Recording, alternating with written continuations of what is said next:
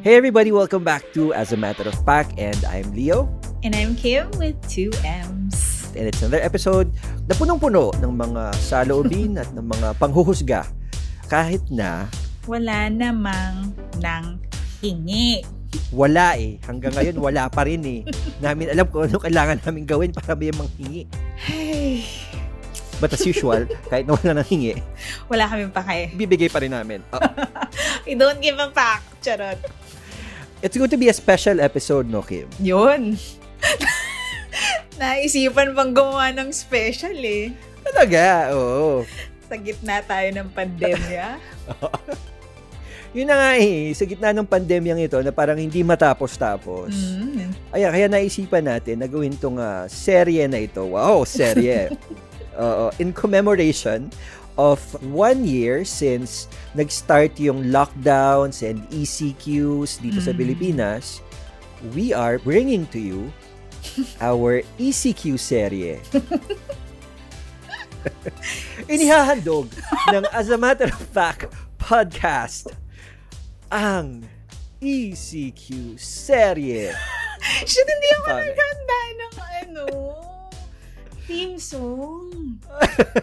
Dapat mga ka-level to ng mga pangako sa'yo, Vina Morales. Eh. Dapat yung build, may build up eh. ECQ serye. Mga ganun.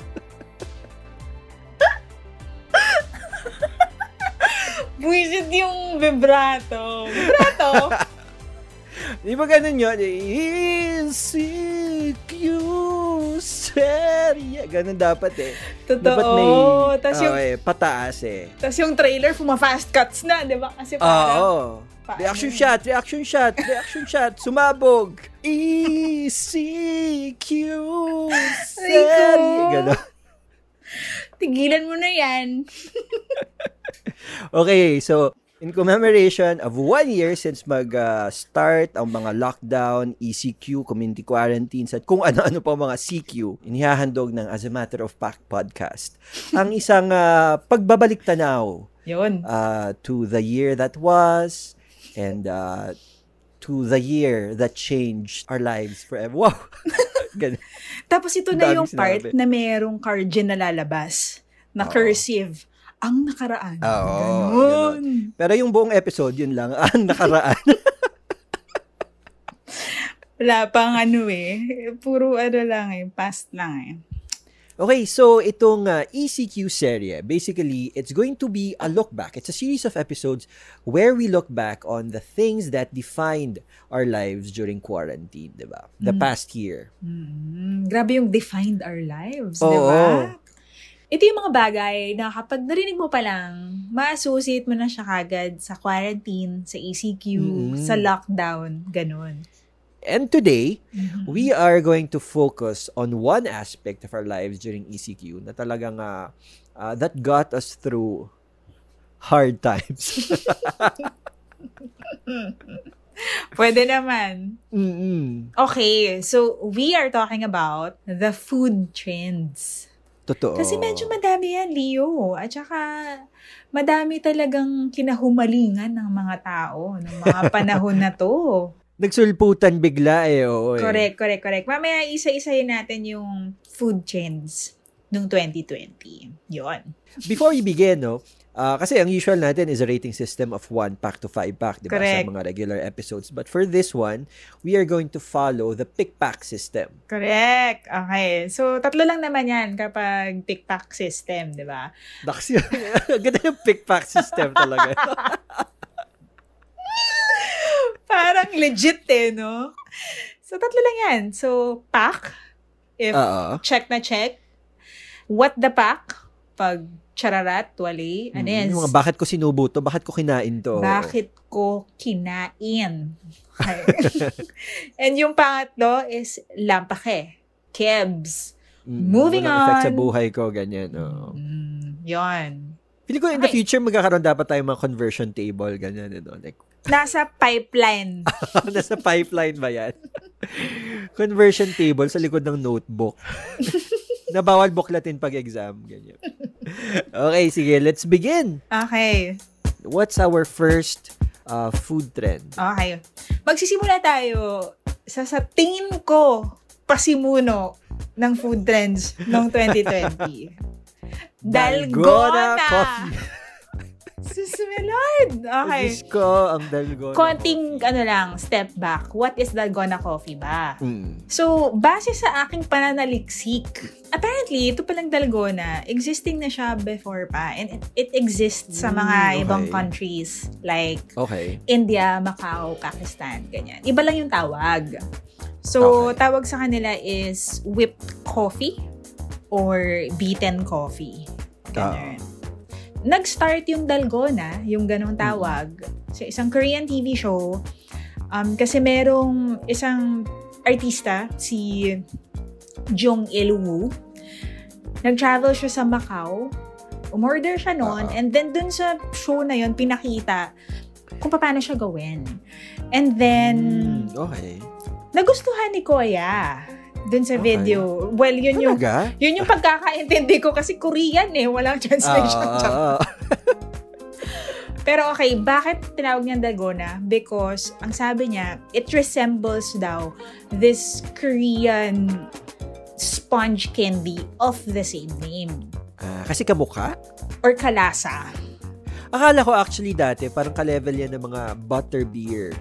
Parang mga Mm. related sa mga Harry Potter books or something like that. Kasi very Mm. fantastical yung name, di ba? Parang reminds you of uh, Dragona, mga ganyan. Baka ako, baka galing sa Game of Thrones yan or something. Totoo. Hindi pala. So, yung pala yung uh, origin niya. Correct. So, from there, ayun, na-pick up na siya ng social media. People were sharing videos of of them making Dalgona coffee. Um, and then, ayun, that's exactly how I found out about it actually. Nakita ko siya sa feed ko. Mm-mm. True, true. Of course, kasi bored na bored tayo ng panahon na yun, di ba? We're just like looking for something to do at sin siguro dahil hindi tayo maka-order ng mga paborito nating kape from yung mga cafes and coffee shops, di ba, sa labas dahil sarado ng mga panahon na yon eh, sinubukan natin to kasi mukha namang maganda, di ba? Very Instagrammable, Mm. mukhang masarap. That's why a lot of people wanted to try making it. Did you try making Dalgona? Mm-mm. Okay. I did. Kwento mo naman yung experience mo. Dali. isa ako sa mga biktima ng dalgona uh, craze. Well, ayun. Kasi kung tama, eh, kung tama yung pagkakaintindi ko, no, dalgona is basically powdered coffee, sugar, tapos wala lagyan mo ng water, and then babatihin mo lang siya, di ba? Babatihin mo lang siya until mag Sorry, sorry. Go, go, go, go. Babatihin mo lang siya. Babatihin mo. Paulit-ulit pa. Kasi wait lang, tumawa. Until yung consistency niya maging parang uh, like thick and uh, creamy, parang almost whipped cream like yung consistency niya, 'di ba? so, kasi ako, since wala kaming whisk sa bahay, wala kaming metal whisk sa bahay. So, ang ginamit kong pangbate, yung ano lang, tinidor. Tigilan mo na! So, hirap na. Ano problema mo? Kasi binabati naman talaga yun, di ba? Parang itlog, ganun. Ah, so, so, ang ginamit ko lang talaga is tinidor. So, medyo effort siya. medyo matagal siya. Mm. Um, pero yun, nagawa ko naman yung consistency na kailangan. I think, yung medyo um, thick na, yung nag-rise na siya and everything, aerated na siya well. Naks. um, yun, tama, di ba? That's how it's Yeah. made. Oh, yun naman yung ginawa ko. So, I guess, tama naman yung pagkakagawa ko. Mm. Kasi ilalagay mo siya on top of um, milk with a lot of ice. Mm-mm. So, yun. Oh, na-achieve ko naman siya. Although, yung ligaya ko, no, after kong siya matapos, after ko siyang magawa and everything, nawala lahat nung tinikman ko siya. Kasi hindi hindi pala siya ganun kasarap. At least sa akin ah. Kasi parang mapait yung nagawa ko. Hindi ko alam, eh, mali yata yung ano ko, eh, mali yata yung Pagbati mo. Ah, pag May special way ba ng pagbabate? Mali yata eh. Kasi ang pait eh. Ang pait nung lumabas. Sorry. Kim? Okay, okay. Ito na, ito na. Feeling ko, feeling ko kulang sa asukal or something.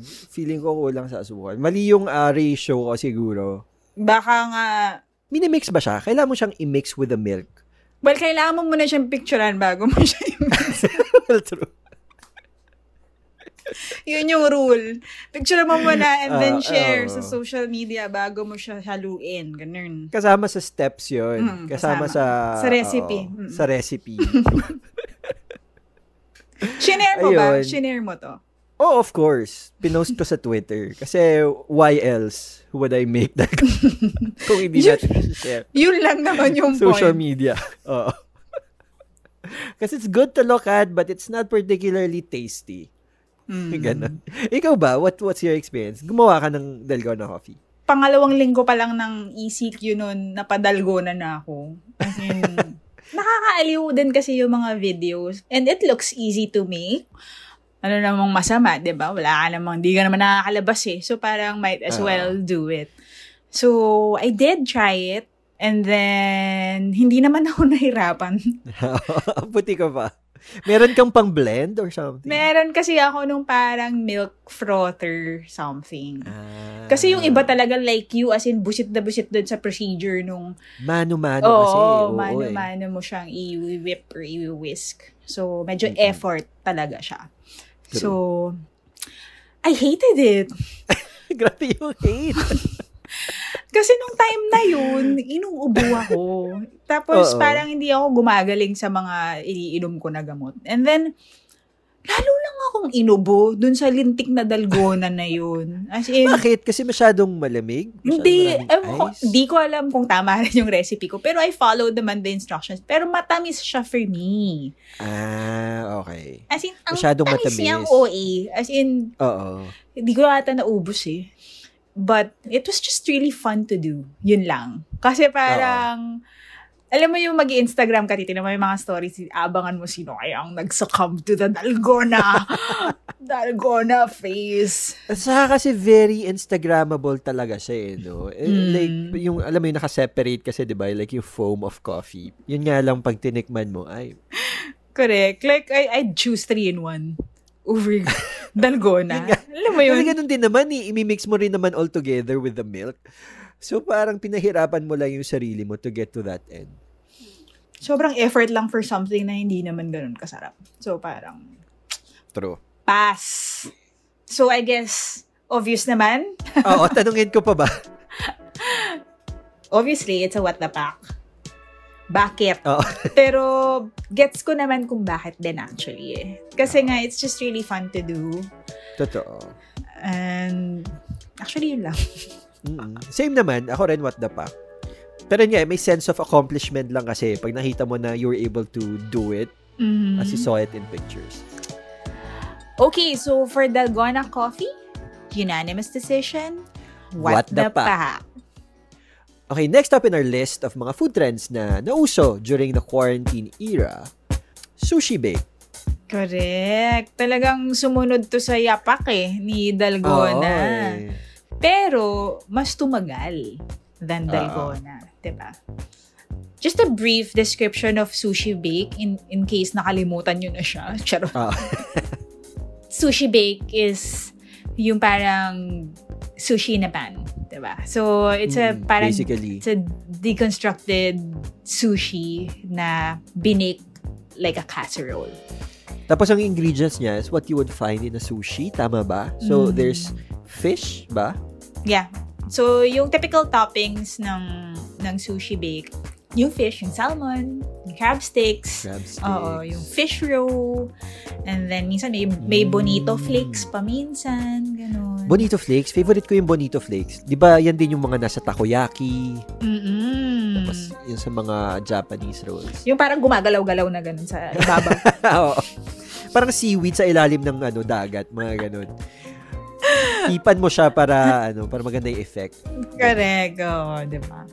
So, yun. But eventually, nagkaroon ng maraming permutations din yung sushi bake. So, Mm, iba-iba As- ng flavors. super, ang dami na niya. Parang may truffle, may parang aburi na style, may scallops, tapos merong spicy na variant. So, ikaw, ano yung experience mo with sushi bake? I've only tried sushi bake once, actually. Kasi ako, hindi ako fan ng sushi in the first place, ng mga sushi. So, nung nauso yung sushi bake, kebs lang ako, ganyan. Mm. Until one day, nagdala sila ng sushi bake. Umorder sila ng sushi bake. So, I was able to try it. At actually, masarap naman siya. I actually really liked it. Kasi may cheese din on top, 'di ba? Mm. At least, yung natikman ko had cheese on top. Tapos yung merong Japanese mayo. Although, um, masarap siya when I tried it. Pero hindi siya yung tipo ng food na hahanap-hanapin ko. Mm. Kasi nga, hindi lang din talaga ako yung um, mas sushi na tao. I guess because makanin siya. parang- Mm, mabigat sa chan, ganun. Oo, medyo mabigat. Ikaw, ikaw ba? late bloomer ako sa sushi bake. Kasi nung sobrang sikat siya, iritang irita ako kasi it's all over the feed. Lahat na lang nagsusushi bake. Alam mo yung nauna yung umay ko kasi lagi kong nakikita. Than, Actually. than the actual like trial of it. True. So, ayun, yung parang hindi na ako naging interesado to try it because everybody was posting about it. Tsaka di ba like what you would see posted, usually ang lalaking tray. Mhm. Ako, at least sa akin, parang when I look at it, parang hala, parang ang dami naman. parang ang Mhm. laki. Paano ko uubusin kung bibili ako niyan? Correct, correct, correct. But when I tried it eventually, yun, nagustuhan ko naman. It's, Oo. I think purists ng Japanese food would, wouldn't really like it. I just think, ha. Mm-mm. Pero, it's fun to eat kasi. Well, So, true. Oo. Oo, parang ang fun kasi nung isi-scoop mo siya and then ilalagay, ilalagay mo siya dun sa nori and then yung parang Ah. crunch Oo. when you bite into it. In fairness nga, oo. Medyo activity siya, ano siya, no? Parang feeling ko masaya siya if you eat it with other people. Like maybe your family or barkada or something Para kasi like siya, hindi, para siyang ka-level ng samgyup. Di ba parang ang saya din mag-samgyup kasi Mm, lulutuin mo totoo. siya. Yung meron kang gagawin. So, well, it, ito yung simplified version, I guess. What I find lang tricky, well, hindi naman tricky, pero napansin ko lang sa sushi bake, um, I was looking for the right balance eh. Minsan kasi kapag sobrang dami rin nung filling or nung toppings, parang nakakaumay na siya. Ah, true. Yeah, kasi... Like relative to the rice, 'di ba? Oo. Parang ganon. Or meron din naman na parang sobrang dami nung kanin. Tapos Oo. parang, Anes! Tinipid naman tayo Ko, sa ano. nagsinangag na lang sana ako, parang ganon. Sana nagsaing na lang ako dito. No? parang Totoo. ganon. So, Kanin po ba yung binili ko? Ano po ba to? ano ba to isang takal ng kanin? So, Usually ba dapat even siya? Equal parts rice and topping? Well, I think depende rin siya sa preference mo. Pero ako, I would Ah. prefer it na equal. Okay. Kasi when you look at it pa lang, tapos makikita mo ang kapal ng kanin, parang hala na. parang nakakatakot na siya eh, di ba? Kasi, feeling mo mga dalawang subo pa lang, busog ka na. Kasi ganun siya kakapal minsan. Like, as I see it Correct. in Or pictures parang at mag, mag ano ba ako ito, magigisa ba ba ng corned beef dito para pandagdag sa ulam? parang ganun eh. Kasi daming kanin. Charet. Pero yun. But one of the brands na or sellers na medyo tumatak sa akin is yung The Sushi Bake. Yun, na-try ko Okay. yun. But I was able to try yung parang super nila na variant. Wow. And then, level up version siya nung regular nila. Kasi yung regular nila, yun yung usual nila na salmon, and then may fish roe, ganyan. But then, yung super nila has an additional topping of scallops. Wow, sa scallops. In fairness. Hindi naman ako sobrang Oo. nag-explore though. I, I've, I've been hearing about yung 11 Baker Street na seller sa IG. Well, doon ko siya Oo. nakikita. Sobrang Yun. sarap daw. daw. Maganda yung reviews nila. Masarap daw yung parang truffle nila na flavor. So, Interesting yung truffle flavored na sushi. Diba? bake, no? Na may scallops din yun ah. So, parang bong, Oo. parang bongga. Ganun. Okay, so Kim, ano yung feels mo sa sushi bake? Yeah, how would you rate it? Pack. Pero, Pack. as in, Okay. Saktong pack lang. Ah, May ganun ba? Invento. Pero, kasi... hindi siya pack na pack or like, you know, pack with an exclamation point. Ganyan. No, but it's still a pack. Kasi, masarap, ko, masarap naman siya. Na-enjoy ko Ah. naman siya kainin. Um, it's just not something that I I really love. Yung parang ka-level ng sisig or sopas na parang, oh my. God, ganun. Uh, pero sushi bake is, uh, Sakto naman. lang. hmm. Ah. ikaw, Ako, something similar actually. Sa akin, it's in between lampake and pak. Kasi Mhm. when I tried it naman, I liked it because it was hearty naman. mhm, Yung na-try ko rin kasi na sushi bake is medyo cheesy. mhm. Eh, di ba, kahit naman ano yan pag nilagyan mo ng masarap na keso. Pak na. so, okay na din. Pero, I will not like go out of my way to order sushi bake if I was hungry. If I had a choice. Parang ganun. Okay, so moving on to the third food trend, tea na pie. Tinapay, oo. All sorts of tinapay na uso. Grabe lang. Dumating tayo sa point na nagkakaubusan ng mga baking ingredients sa mga grocery. Ubusan ng Oo, arena, kasi halos ganyan. lahat nagbe-bake sa bahay. And then, Totoo. because of that, ang dami ring mga um, businesses na nabuksan. Ah, Level up kasi ng baking skills yung mga tao eh, no? Nag-try silang gumawa ng mga things that usually they won't even attempt. Like, kasi dati naman, mostly pag nagbe-bake ang mga tao, it's just cupcakes, mm, crinkles, brownies. But no, ngayon may mga pa sourdough bread, mga ganyan, di ba? I think isa sa mga nag-triumph Nag-try. is uh, yung ube cheese pandesal. Yan. Yes, ube cheese pandesal. Oo. Halos lahat din may mga order ng mga ube cheese pandesal talaga sa mga social media posts nila eh, 'di ba? Pero kasi ube cheese pandesal naman began way before um, ECQ eh. Talaga, ako hindi ko siya nabalitaan dati na meron palang ganyan. Oo, parang dati pa lang na-try ko na siya.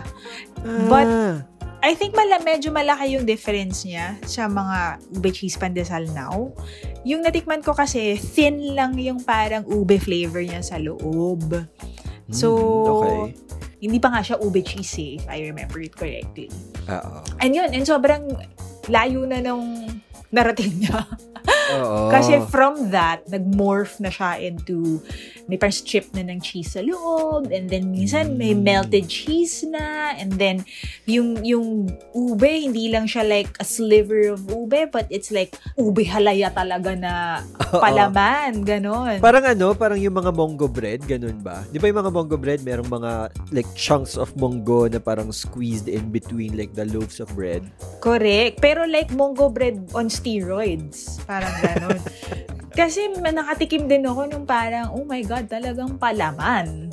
Tapos nilagyan mo ng Ah. keso sa ibabaw. Ganong level. So nag-evolve na siya. Correct. So ako, I'm, I'm not a big, big fan of ube cheese pandesal. Although, I do like ube. And I love cheese.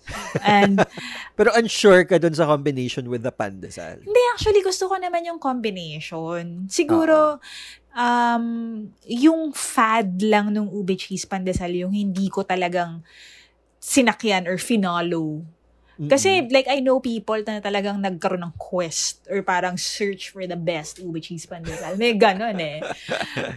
Hindi ako ganon. But I do appreciate it. As in, na-enjoy ko siya.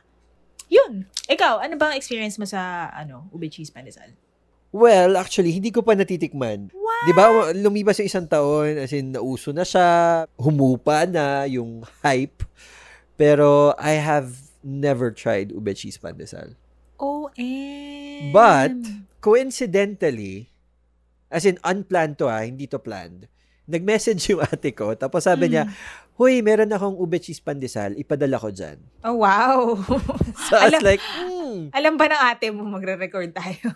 So, parang ako, "Mm, okay, perfect. Kasi we have to talk about it sa podcast. And, uh, okay, why not try it live habang nagre-record tayo? So, I Nandyan? have here... Nandyan? Oo. O, yes. sige, game, game, Dumating na siya. Dumating na siya kanina. game. Oh, wow. At uh, inabot sa akin. So, I have here... Uh, Patingin, ubi cheese patingin. pandesal. Ito siya. Parang siyang Mona, yan laki. Ang laki. Medyo yung ano no, hindi na ano, hindi na siya pandesal, pamonay na po yung size niya eh. Uh, ngayon lang ako nakita nito up close. So para pala siyang ano talaga, yung yung bread itself, yun yung ube. Tama ba? Tapos meron lang siyang parang dusting of cheese powder. I, I don't think, ano siya, cheese powder siya. Kasi para siyang pandesal. Diba? If you think about Ah, pandesal, as in okay. meron talaga siyang like powder. Crumbs ng Oo, pandesal. Oo. oo. Okay, akala ko cheese siya kasi dilaw. Yun, sige. Gusto ko makita yung ano, reaction mo. Wow. Diyos ko, na-hype na ng sobra yung ube cheese pandesal. Baka Pero- naman, Okay, ito lang ah. Meron kasi ako, meron kasi yung mga ube cheese pandesal na parang nakakasulasok. Alam mo yung parang... bakit? Hindi, parang nakaka... Na, yung nabibilaukan ka kasi medyo Ah, May dry. tubig ba ako dito? Ah, meron ng tubig. Talagang winarningan. Ba't ako na-excite? Hindi ko alam kung bakit. Wow. Kasi first time kong kumain ng ube cheese pandesal. Okay, okay, kakain na ako. Dapat pala video let's natin try. to. Charot. Aha. Ayun na po mga kaibigan, ngumunguya na po si Leo Valencia. Hmm. Unang kagat ng Hmm. ube cheese pandesal. Pakinggan po natin ang kanyang reaction.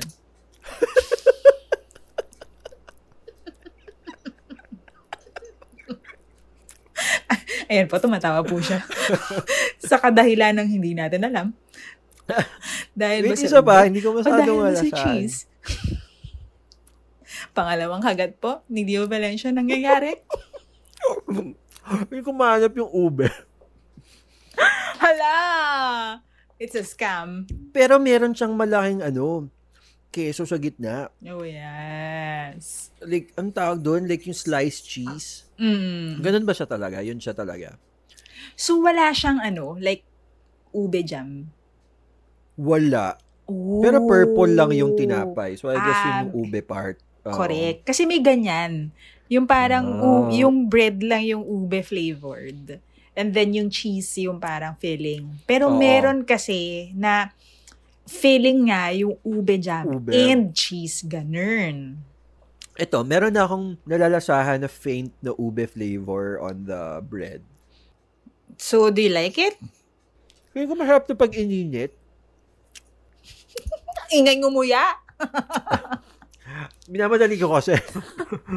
Kulang, ano ba? It's okay. I mean, hindi ko hindi ko makita yung differentiation niya from regular pandesal na may keso. Mm. Parang ganun lang siya, keso na pinalaman ng pandesal sa akin. Hindi ko nalalasahan kasi masyado yung ube in this one. Yeah, you should try the one na meron talaga ube jam feel. Feeling. Parang yun, feeling ko masasarapan ako. Kasi yung cheese kasi medyo regular eh. yeah. Alam mo yon Siguro ano, low-key pack. Okay. Low-key Oo. pack. Parang kung nandyan naman siya, mas kakainin ko pa rin siya kaysa sa regular pandesal. Kasi meron ng flavor. Although I wish it was more crunchy on the outside. Kasi di ba one of the best parts of yung pandesal Mm, is pag flaky yung outside. gets. So yun, anyway, ikaw, ano yung feels mo sa ube cheese pandesal? If merong ube jam na filling, sobrang pack yun. But yung pag yung dry na parang nakakabila, bilaok. Ay, tama ba? Yung mabibilaukan ka levels na ano, yun what the pack yun for me. So, but in general, it's a pack. Yun. But ang dami din kasing mga tinapay din na, na uso rin last year. Ito, basic level na nauso din. Cinnamon roll. Pag tumingin ka sa Ah, oo. Facebook, ang dami na may makita na nagbebenta ng cinnamon roll. Kasi Totoo. mga, ano lang, home-based lang. True. Oh my God, Leo, itry mo yung Buttery and Company. Ang ire-reco ko na itry mo sa Buttery and Company is yung Buttery's Puff. Buttery puff? Buttery's Puff. Oh my God, ang sarap nun. Spuff? Oo, as in P-U-F-F. Buttery's Puff. Paulit-ulit Ang ako. buttery's puff. Puff ng buttery. Oo. Ah, uh, battery yung pangalan kasi ng store. Correct, correct. Oo. So, ano siya, parang puff Okay. pastry siya. Oo. So, ang sarap nun, Leo. Oh my God, you have to try it. Sige, hanapin ko yan. As in, orderin ko. Bukas na bukas din. Nagde-deliver ba sila sa Muntinlupa? I think so. Saan ba located yung batteries? Ay, yung batteries puff ko lang. Battery yung battery and company. I think sa QC sila. Ah, sa QC. Ah, Mahirap yan.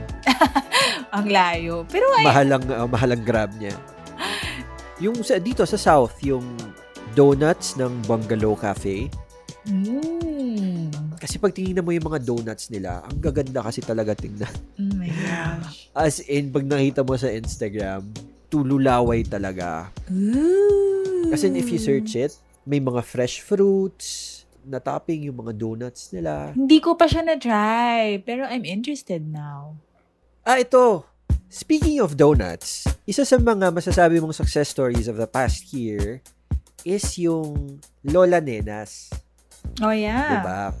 Na naging popular for their triple cheese donuts. Talagang nakikita ko yan nagtitrend on Twitter, on Instagram. And they rode that uh, hype talaga the whole year, even up to now. I think they're starting to expand na nga their stores eh. Sila yung talagang nakatake advantage nitong mga food trends eh.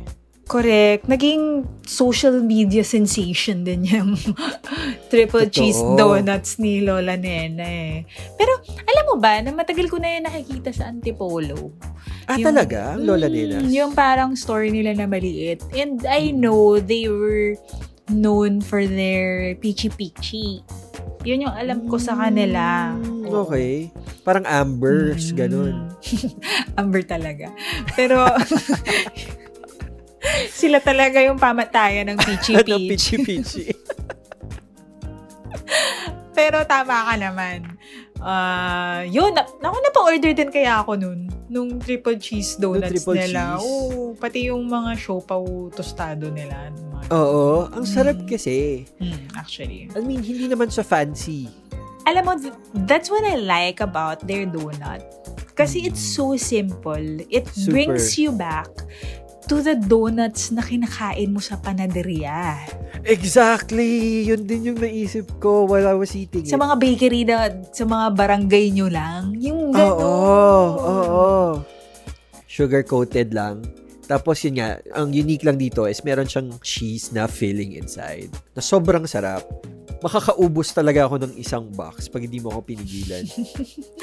It's comforting eh. Yun yung parang, ano ko, description ko sa kanya. Kasi nga may Totoo. parang nostalgic vibes siya. Totoo. So, I think, I think malaking factor yun. Kasi, masarap naman din kasi yung mga Instagrammable donuts eh. Di ba? Oo. Oo. Na may mga fancy fillings. Oo, masarap and din naman yun. flavors. Oo. Pero parang, I think it's the same way when you say na parang choco butternut. Yung ganon. Yung parang classic eh. Ganon. Totoo. So, meron siyang ganong factor, I think. So, Okay, so Kim, how would you rate yung triple cheese donuts ng Lola Nenas? pack. I mean, hindi ko siya sobrang favorite. But malaking factor talaga yung its simplicity. Alam mo yun? Totoo. Tsaka yung parang nostalgia vibes. So, ikaw. Ako rin, pack. Ah, medyo emphatic na pack. Aalala ko yung mga pag bibili ka sa bakery tapos nakasupot lang siya na yung plastic na transparent. Super! Yung mga 10-10 piso, 20-20 mong bibilihin pero ang dami na. As in, ganun talaga yung naalala kong scenario. Yung tutungtong pa ako dun sa parang, kasi mali, maliit ka pa, ba Tapos hindi ko alam bakit parang merong tungtungan lagi yung mga bakery. para silipin yung ano. Para masilip mo pati yung mga nasa taas. So, tumutugtong ako dun, tapos tinuturo ko lang kung ano yung gusto ko. And then, nakalagay siya na parang brown na paper bag, tapos oily-oily pa siya. And then, Oo. bibili ka ng soft drinks na sa plastic. Mga Spanish bread, yung mga kalihim, Mm-mm. yung mga... Sa iba, di ba, ang tawag nila panderegla ba yun? Yung pula. Oo, oo, oo. Alam, yun yung tawag ko. Mga pandekoko, Spanish Pandikoko, bread, yung mga egg pie, kaba, ano, kababayan? Ano Kababayan. Kabayan ba? Kababayan. Ewan, basta yung parang sombrero. Sombrero! Oh. Parang muffin yung itsura.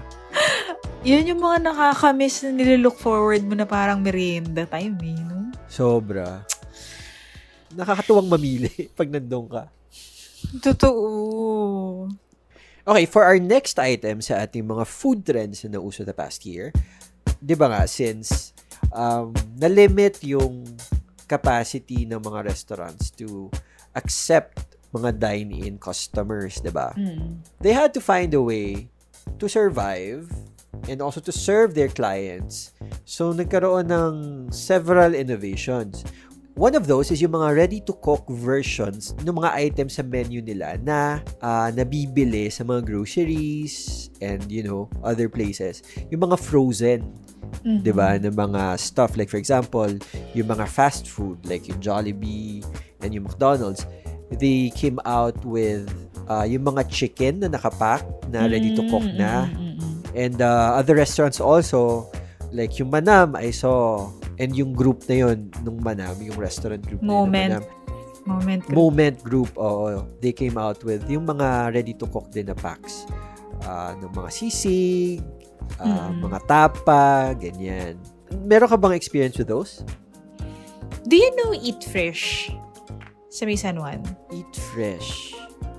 Tapos yung mga food nila doon is yung mga Hong Kong style noodles, mga Ah. laksa, mga clay pot dishes, ganyan. Oh, wait, wait, wait, wait.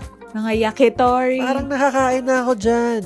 Now that you're mentioning yung mga items sa menu nila. Oo, parang Hong Kong famous street food yung ano nila. Yes! Yan yung malapit sa Malapit siya sa, malapit siya sa Wilson. Wilson! Oo, naalala ko na. Oo, nakakain na ako dyan dati. Ah. Okay, sige, sige, sige. So, nung nalaman ko na merong store, may online store that sells their laksa na frozen. As in, umorder Oo. talaga ako. So, yun. Yun yung Oh, naalala ko wow. na first na in-order ko na ganun. Yung ready to. Okay naman. Okay naman yung lasa. Okay naman. I mean, um, pwede na. Kasi Oo. nandun ka sa point ng parang gusto mo ng semblance of normalcy eh. And by normalcy, I mean how you would dine out, di ba? So, hinahanap mo yung ganun eh. So, anything that would be close to that, you would really get. Close naman to the flavor. Like, kasi laksa, so meron siyang, ano, may sabaw siya. Yes. Siyempre, mas gusto ko pa rin yung sa Eat Fresh talaga Ah. na ano, restaurant. Yun. I, I guess pwede na. Ikaw? Ako, ah, I tried yung Jollibee Chicken Joy. Hmm, okay. Oo, syempre. Yun yung mga una kong na-miss kasi. Yeah. during lockdown, yung Jollibee talaga na chicken. Yun, so I bought yung ready-to-cook nila na Chicken Joy. Um, pero I was disappointed kasi, well, isa sa mga things about Chicken Joy, kung bakit siya Chicken Joy is yung breading niya, 'di ba? Mm-mm. Isa sa mga things that makes it what it is. Eh, yung ready-to-cook nila, wala yun. Walang breading. It's just the chicken na Ah. I I guess is uh, seasoned the way chicken joys are seasoned. Mm. Uh, pero without kasi the breading of it, the chick of the chicken joy, parang it's not the same. So medyo na disappoint ako when we had it cooked sa bahay. So, hindi siya lasa chicken joy at all? Hindi. Hindi siya lasang chicken joy. That's so sad. Super sad kasi super excited pa ako kasi wow, makapagluto na ako ng chicken joy at home. May kasama bang gravy kapag bumili ka nung ano? Wala. Wala rin. Wala na talaga. Yung chicken lang talaga na frozen. Oh, okay. Kaya medyo disappointing siya. No. Kasi di ba, iba kung babrand mo na Chicken Joy. It has to taste like chicken joy. It has to taste like Chicken Joy. Oh. Pero siguro, maybe they were careful din kasi alam mo yun, Chicken Joy is such an important product for them na if they sell the actual recipe, 'di ba may chance na makopya, Gets. ma-reverse engineer, parang gano'n. So, understandable naman why they probably didn't do it that way. Naalala ko, um, kasi talaga nung first few weeks, sobrang hirap magpa-deliver eh. I, mean, I I think a lot of the restaurants wala pa talagang capacity to like open their delivery. Of course, kung Oo. kilala mo ko, alam mo na favorite ko ang sisig. Oo. And then one time, nag-grocery yata ako or pumunta ako ng 7-Eleven para bumili ng whatever. And then may nakita ako na manam na sisig sa 7-Eleven. Alam mo yun, di ba meron sila ng parang chef's collections of some sort. Di ba meron sila yung parang mga sinigang, ganun. Oo, oo, oo. Yung parang naka-bowl lang. As in, grabe yung saya ko. And then, Merong manam na sisig? yes, sa 7-Eleven. Pero, pero, Di ko yan, di ko yan nakita. Oh. never mo na-try? Never gonna try. Oh. Oh, okay. So, ito yung kind na parang i-microwave mo lang, ganun, ganung level. Okay, okay, okay. Pero kasi ako, ininit ko siya sa pan talaga. And I think it's better that way. Parang, kasi hindi siya yung sisig, sisig talaga. Iba yung parang meat niya, kakaiba siya. okay. So, but the taste is the same. Alam mo yun, yung parang yung sauce niya pareho.